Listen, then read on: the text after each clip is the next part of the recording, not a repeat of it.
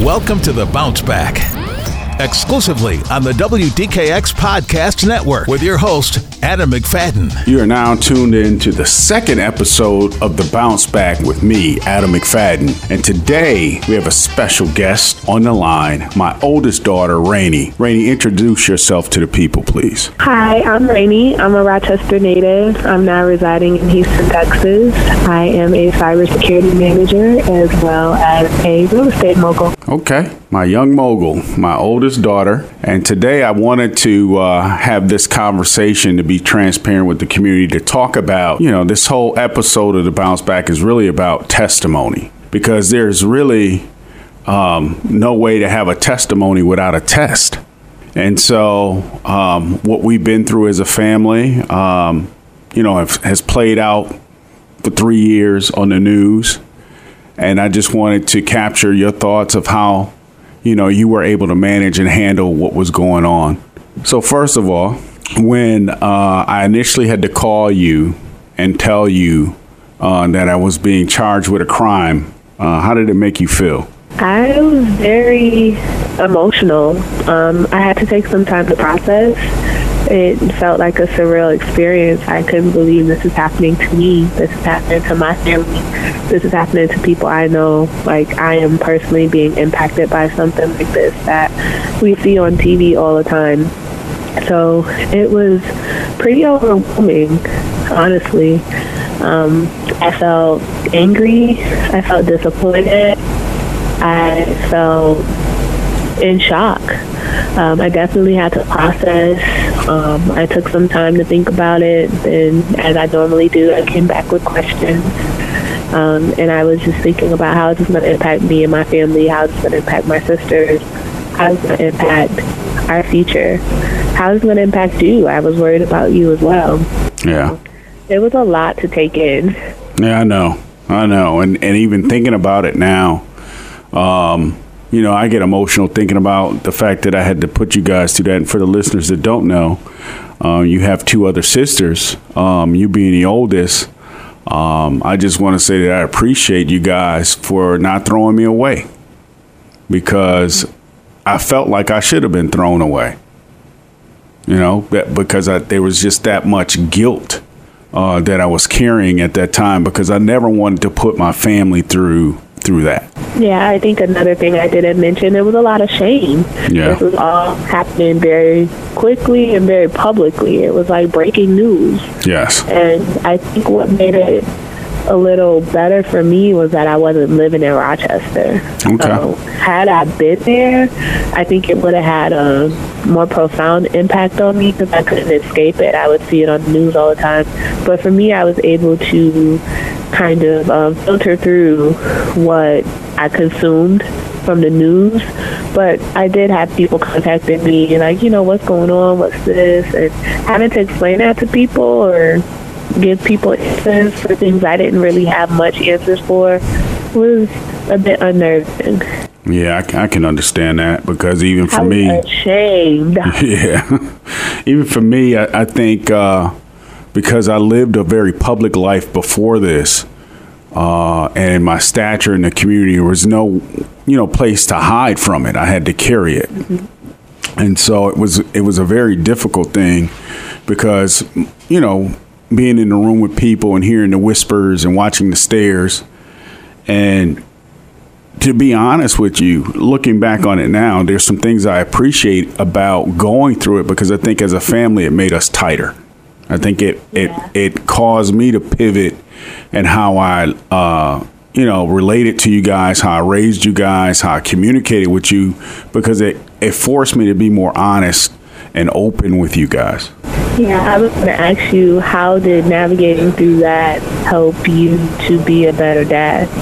I, I think one, um, I wanted one to take accountability so that I could be on the road of forgiveness, and and and, and that road is two parts of that. One, being forgiven by God, and then forgiving myself, so that I could show you guys that even if you make a mistake, you can come back from the mistake. And I think you know I can t- I can give you lip service all day, but I think you guys um, have got to see, you know, the process uh, from me, you know, just communicating with you, myself in terms of going through counseling and, you know, just being able to say, I love you and thank you for loving me through this. I think, you know, that uh, caused us to really look at ourselves. And I appreciate, you know, the relationship we have today. So, you know, in, in every test or in every lesson, there's a blessing. And sometimes you have to hit rock bottom to come back up. And that process of coming back up, it may look ugly to other folks, but for me, it was very beautiful because I got to learn myself and I got to face my own demons, which I never truly wanted to admit I had any. And so, uh, you know, being able to, to, to survive that and go through that, um, I think that it, you know, I hope as a father that it, it showed you, um, one, that I'm resilient, but two, it's okay to mess up mm-hmm. because you can come back. Yeah, something else that came to my mind that I remember feeling is my sisters kind of shared the same sentiment was where's all your friends now? Where's um, political figures you had? Where is everybody who supported you and loved you before? Like all you have is us now. Um, well, you know, the horsemen have, have not abandoned your dad. My personal friends uh, did not abandon me. Uh, many of my political friends, uh, which I was never under any, um, I guess, misguided belief that they were really my friends. Mm-hmm. So when they stepped away or ran or hid or you know stopped talking to me, um, I didn't feel a way about that because I always knew it was phony in the first place. For us, we didn't though, because it's like, okay, you missed events for us to go support these people. Where are these people now? Well, not all of them. Not all of them ran. I'll say that. Okay. A lot did, but not all of them. And it's interesting now being back and reconnecting with folks. Um, you know, I've had a couple people ask, you know, why haven't you reached out? and my response has been, why didn't you reach out three years ago to even check on me? Mm.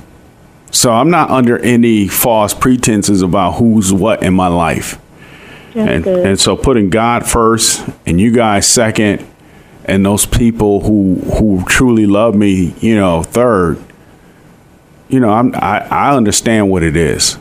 Yeah, but I think too, just from our perspective of not, we're not in politics, so it's hard for us to see that um, delineation between, you know, this is work or this is for politics versus like these are your real friends.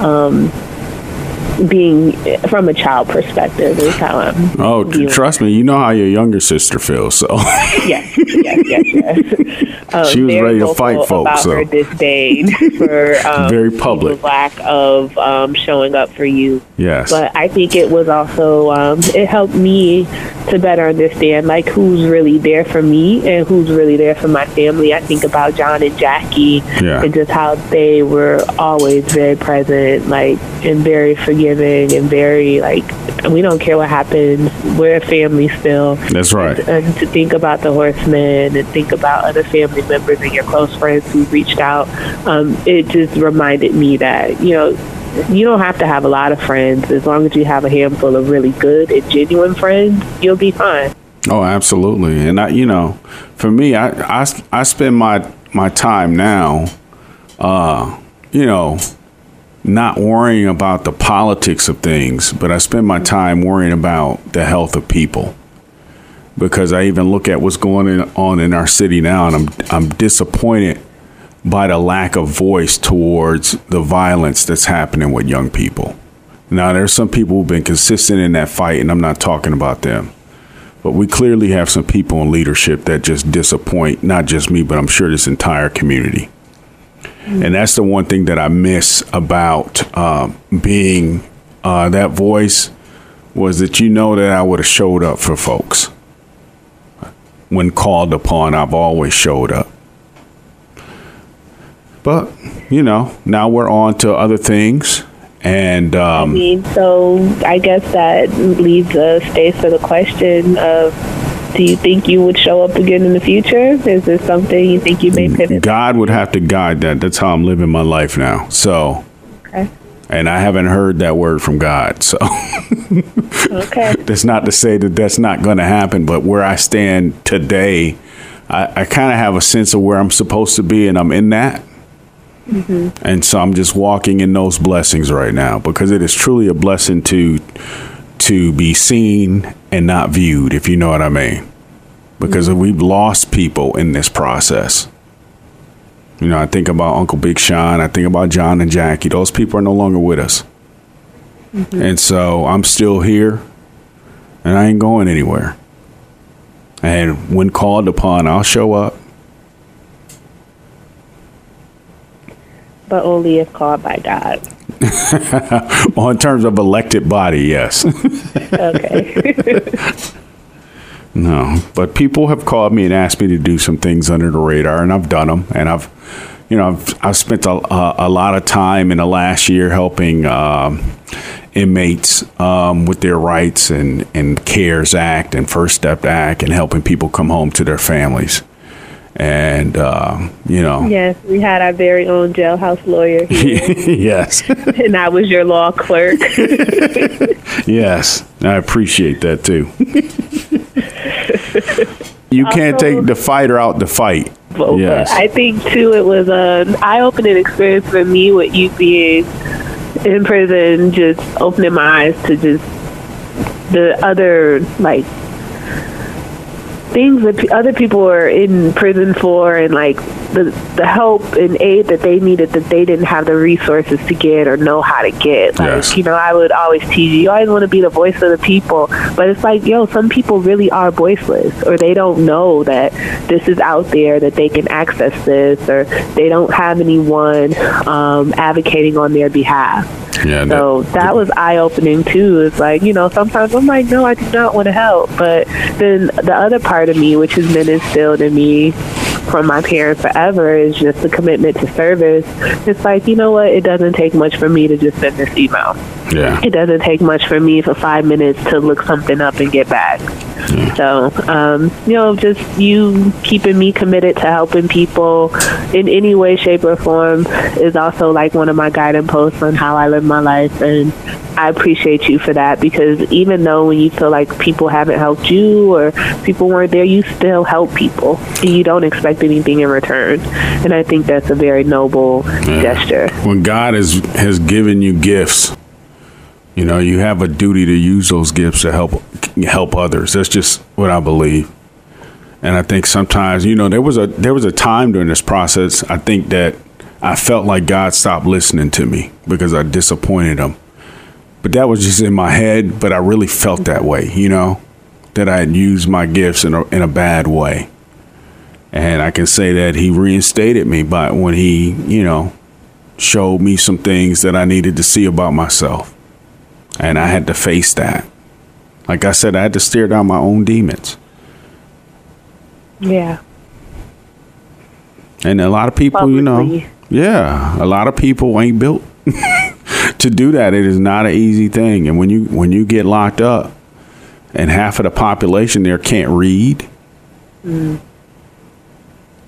Mm. Or don't they- know how they're- to work a laptop. Yeah, or internet. they're or they're physically tough, but mentally unstable, or don't how or or don't have the skills to articulate in writing or verbally things that they need to happen on their behalf so that they can be safe and come home to their families. I mean, it's it's a, a you know really messed up situation for some folks. And so I think in this community, we think we lock people up and they never come home. These people come home. And when they come home, they need love and support, but they also need skills. They need understanding. Many of them need counseling because of PTSD. It is not an easy thing just because we lock folks up. How have you been dealing with reacclimating? I know you weren't going through that. You know what? I. I had to I had to get a, a counseling session with my therapist because I went to Costco and it was a really busy day in Costco. And I had folks cutting me off, jumping in front of me, stopping in the middle of the aisle. And coming out of a prison environment, those things could get you beat up. and I found myself having anxiety. I'm not gonna lie, because I was like, these people don't understand they would get hurt. I just came from doing this nonsense. And I actually had to just leave. I left. I didn't even stay to get what I went there for. Because I the, the feeling that I had at that moment, I was like, oh my God, I, I just realized that, you know, being away had a, a, an impact on me, even though it was a short period. Yeah. Because the one thing I can say about being in that environment, people do take care of each other, they do protect each other, but there are rules of respect that cannot be, you know, those boundaries cannot be crossed. And, uh, you know, just watching people cut me off and stuff, I just felt like I had to get out of there. Now, I've been back to Costco since but in that moment, it was tough for me. That was the first time I think I realized that I had some issues. Okay. I'm glad you sought therapy for that. Oh, yeah. I believe in therapy. Absolutely. I, I, I think without and I'm going to give my therapist a shout out. Shout out. Matter of fact, uh, you're not supposed to do that. I think that's like HIPAA. You know. I'm not going to say her name. I'm just saying I'm giving her a shout out. Okay. And I think I'm going to have a therapist come on the show so that we can promote wellness. That would be good. I definitely had a lot of therapy sessions with my therapist about you being in prison and how that made me feel. And she definitely helped me sort through some of those emotions. So shout out to therapy. You I, definitely I, should seek someone to speak to who doesn't I, know people. It was like it was good to have someone who didn't know anyone I was talking about.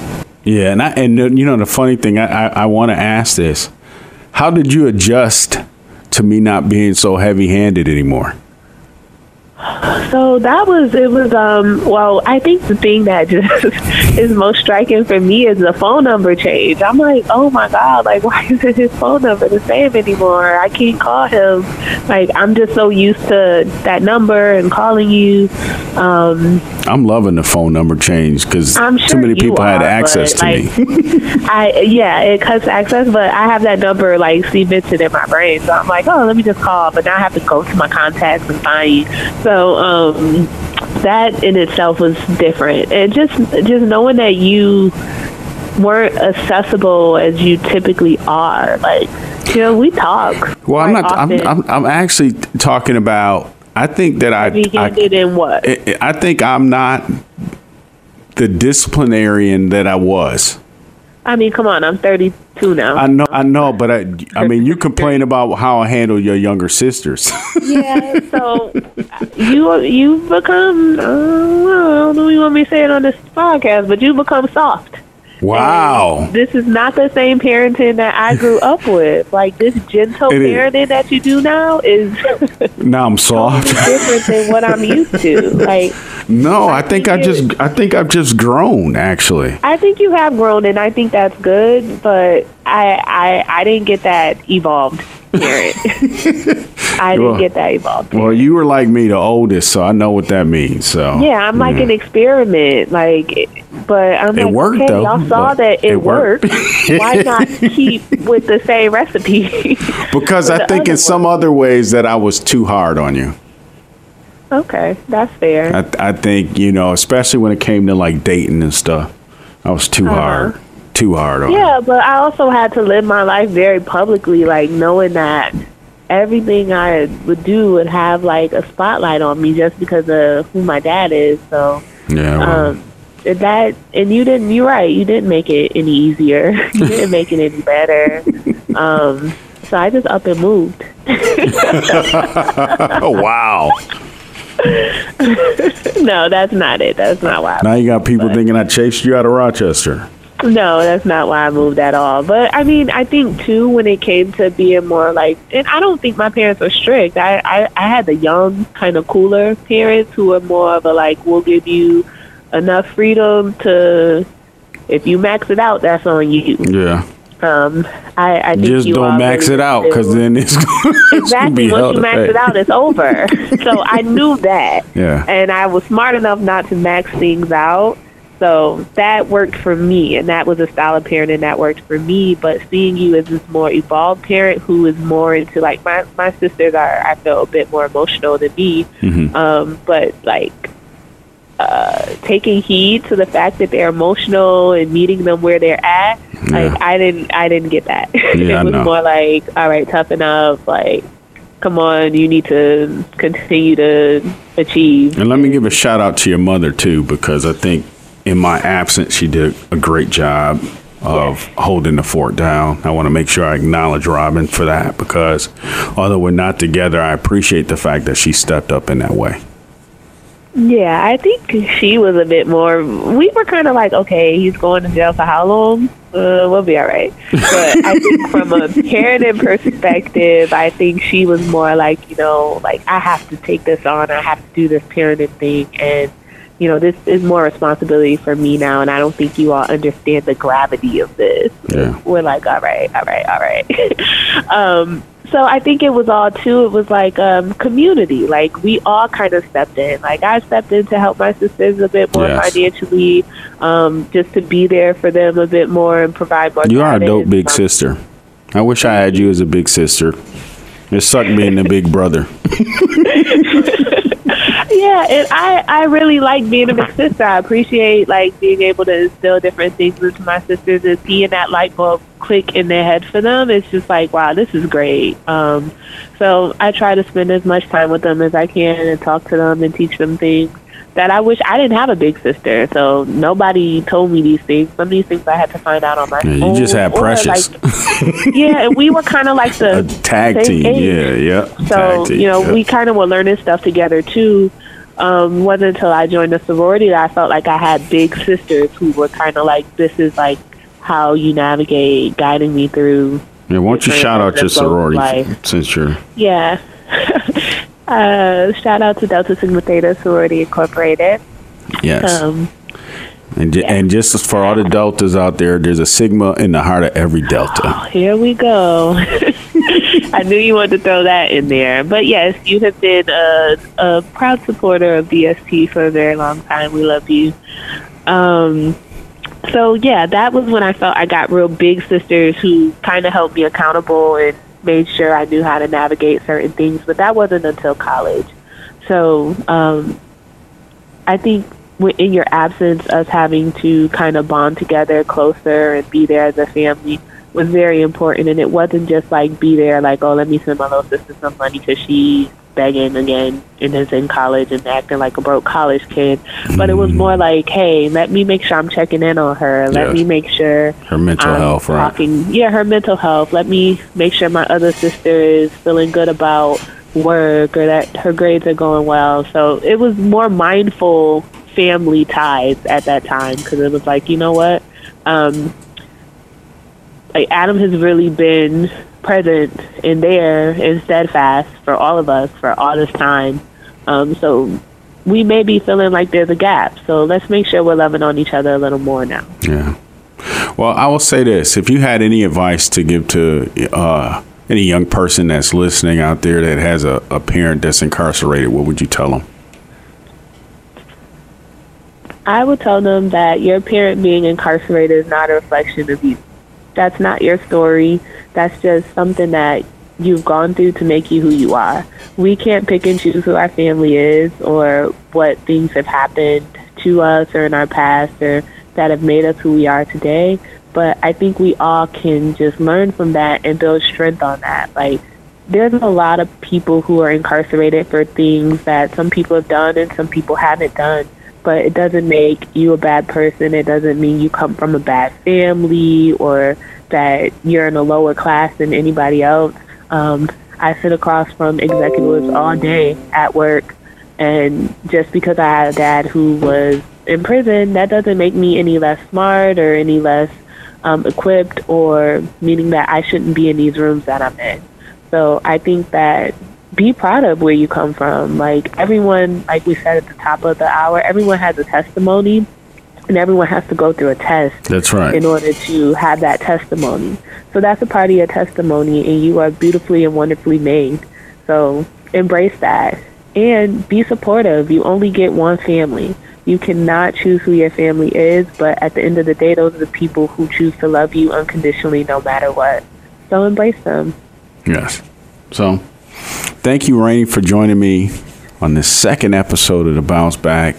It's my pleasure to have you. You are, you know, one of my brightest stars and I just l- love the fact that you're able to come on here and, and express yourself freely because I think it would help people to hear, you know, what these things do to families and how you can, yeah. you know, survive it. Thank you for having me. It was a pleasure being on the show today, and I hope to be on again in the future. Yeah, I, you know, I would like to do all three of you guys on the show. That would be entertaining. Very. they, they might want us to have a reality TV show after that. yeah, absolutely. Well, thank you, babe. I love you, and uh, I appreciate you. Thank you. Love you too. All right. Bye bye. Bye bye. You've been listening to The Bounce Back with Adam McFadden. You can hear more podcasts on the WDKX Podcast Network by downloading the WDKX mobile app or online at WDKX.com. The WDKX Podcast Network.